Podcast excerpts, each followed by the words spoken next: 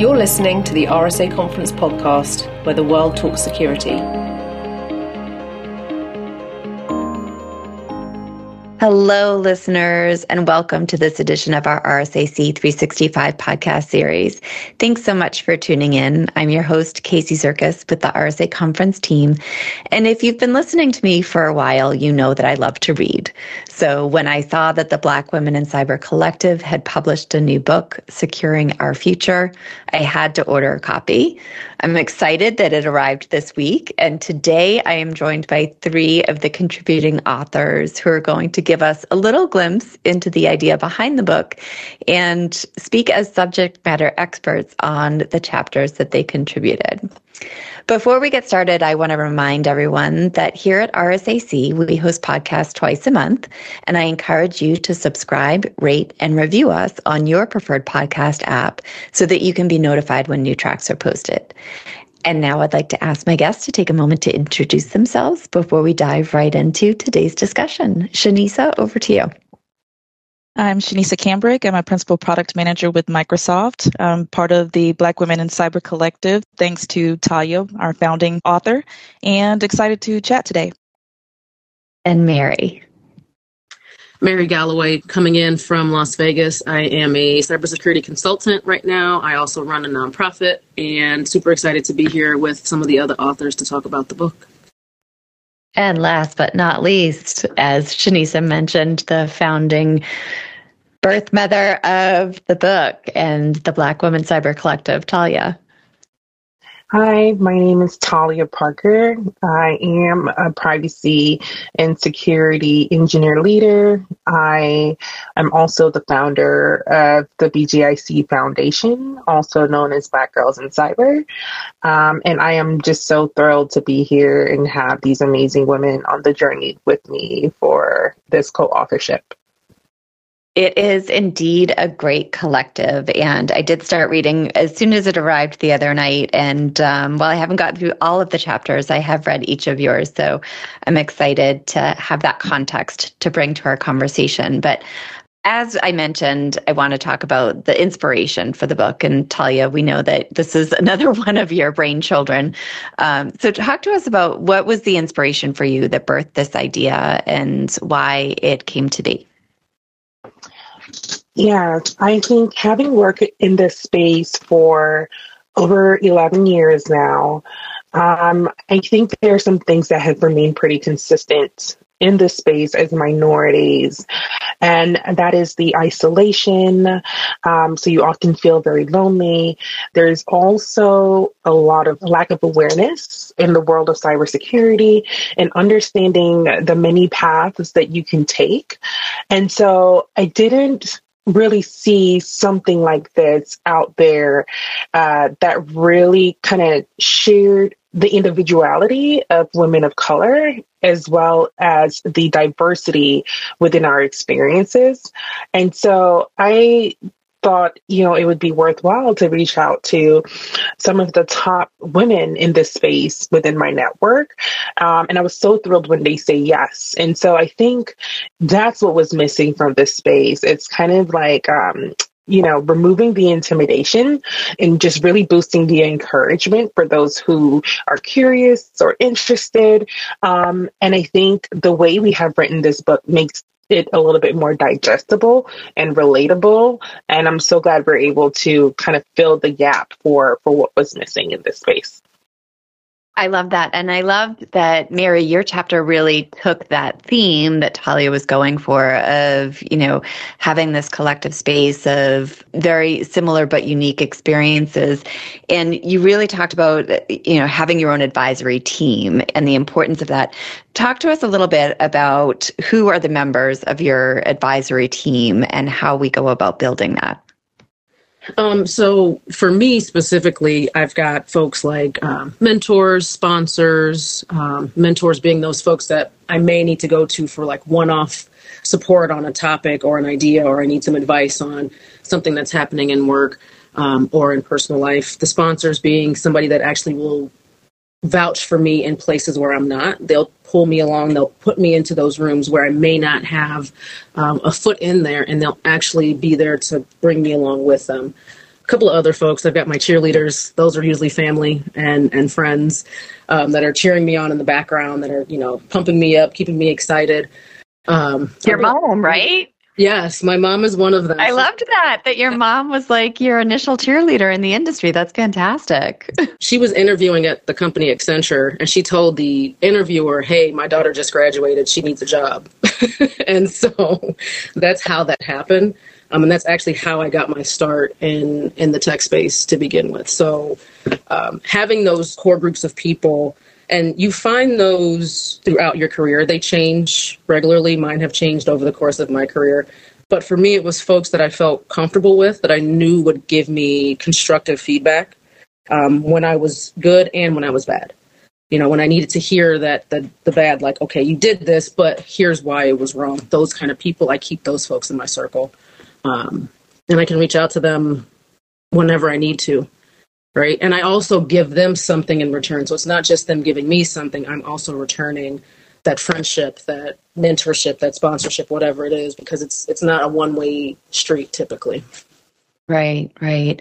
I love that. So the cheerleader, the mentor, the sponsor, the connector, and the constructive trustee. Um, but I think also what struck me in your chapter was also your focus on self care. Um, you said when you care for you, you give your mind, body, and spirit permission to relax and be still. And I just love that. Can you talk to us maybe about some of the things that you do in your practice for self care? Um, so my self care practice stepped up significantly in 2022 and 2023, like I think most people's. And a lot of times that involves me stepping away from the laptop, Surface, the Chromebooks, or whatever, stepping away from work, stepping away from nonprofit stuff, and just focusing on. Um, I love to do Legos and puzzles and things like that. So that kind of stuff helps me take a break from that drama over there. And so I typically dive deep into my hobbies when I need that self care because that really helps fuel me. That gives me the energy that I need to be successful. Winemaking, we make wine here in Las Vegas, and so that's a part of that as well. Um, I'm an avid wine taster, drinker, and so um, while I don't encourage drinking if you have a problem with it, that is one of the hobbies that I do gravitate towards because I like to do that and I get to see other people and be around folks. Um, and then the usual spas, you know, get my nails done. Uh, the girly stuff that makes me feel good about how I look is also a part of that routine. I love that. Speaking of puzzles, we have a chug, which is, for those who don't know, it's a Chihuahua pug. And there's also a children's book called uh, Doug the Pug, and he lives a fabulous life. Um, it is wonderful. But I got for Christmas a Doug the Pug thousand piece puzzle. It is amazing. And we're waiting to tear into that to get that thing put together because we love doing puzzles as well. Um, yeah, yeah. And we're big fans of Legos, which we've talked about before, the Lego Masters show. So lots in common. Uh, Shinesa, I was so touched by your chapter as well. Um, I think, you know, as much as I feel like I know Talya and Mari, I feel like I have such a, um, a close bond with you where you were my mentor through the Women in Cybersecurity program. And um, I just, um, you, you just have a soft spot in my heart. And um, Same. I loved, thank you, thank you. But I loved your honesty. And of course, this little light of mine, um, I just was singing through the whole chapter, you just shining brightly. But you had said that in cyber, often when you come into these spaces and you're the minority, the tendency is to tiptoe around as if you're just happy to be here, refusing to ruffle any feathers or rock the boat. It's critical to challenge that thinking and remind ourselves and the organization that we are an asset and start showing up that way those are such empowering words. Talk to us about your brand building and and sort of living and learning how to live that experience because that's not in your nature. It's not your natural not in my nature at all. Yeah, especially being an introvert. But in the book, I talk about what's a defining moment for me where um, I was told that I would never be promoted beyond where I was because nobody knew who I was. Um, and I kind of attribute that to my introverted nature and that I didn't really speak out. I didn't really share about the accomplishments or about my personal goals, um, the things that I was achieving. And so when that happened to me, I made it my mission to have more confidence, to be able to share those successes and hopefully free up other people to the point where they can share their successes. Um, I've had people tell me they feel like, you know, when they share those things, maybe it's bragging, maybe somebody's going to think less of them because they do it. But I tell them, really think about this the opposite way. Like you free somebody up and you encourage them to say that I have some greatness in me and I want to share that with the world. So don't think of it as a negative, think of it as a positive. I love that. And I love that because, you know, to go back to Talya's ambition with this book and, you know, with your nonprofit and really everything that you do, Talya, that is the message that you're trying to resonate and reverberate throughout your community. And I love that. Um, I really felt when I was reading your chapter, like, my goodness, the, you know, my mother used to always say to me, you just turn around and step in a rose garden. And I felt that when I was reading your chapter. Like, you just seem to have this luck that follows you around, that you were able to really move from role to role with, um, it, it felt like relative ease. So talk to me about maybe like was that the reality of things for you? Where, where do you turn around and step in a rose garden, and that's why you feel compelled to share, um, or you know what's what's the real story there? You know, that's such that's such a uh, pretty consistent response, you know, because uh, even like my husband or like my family, my mom, you know, they're they're always amazed when they see like good things happen, and they're like, you know, everything you touch, it just seems to just work. um, but it really isn't that easy. It, it's a lot of hard work um, that happens behind the scenes. There are sometimes a lot of tears, you know, like, so I, I experience all the things, you know, feeling defeated, you know, but what I've decided to do is to really lean into the things that I'm sure of about myself, which is, you know, doing a self assessment. I, I understood that I was great with relationships. Like Shinesa, I'm an introvert and very introverted, which I know it shocks a lot of people because of the way I show up, but I'm super introverted. If you were to take a moment and spend time at my home, you'll just see that I just binge Netflix or read a book or something like I, you know, I, I get like that but that helped me to be very great at relationships.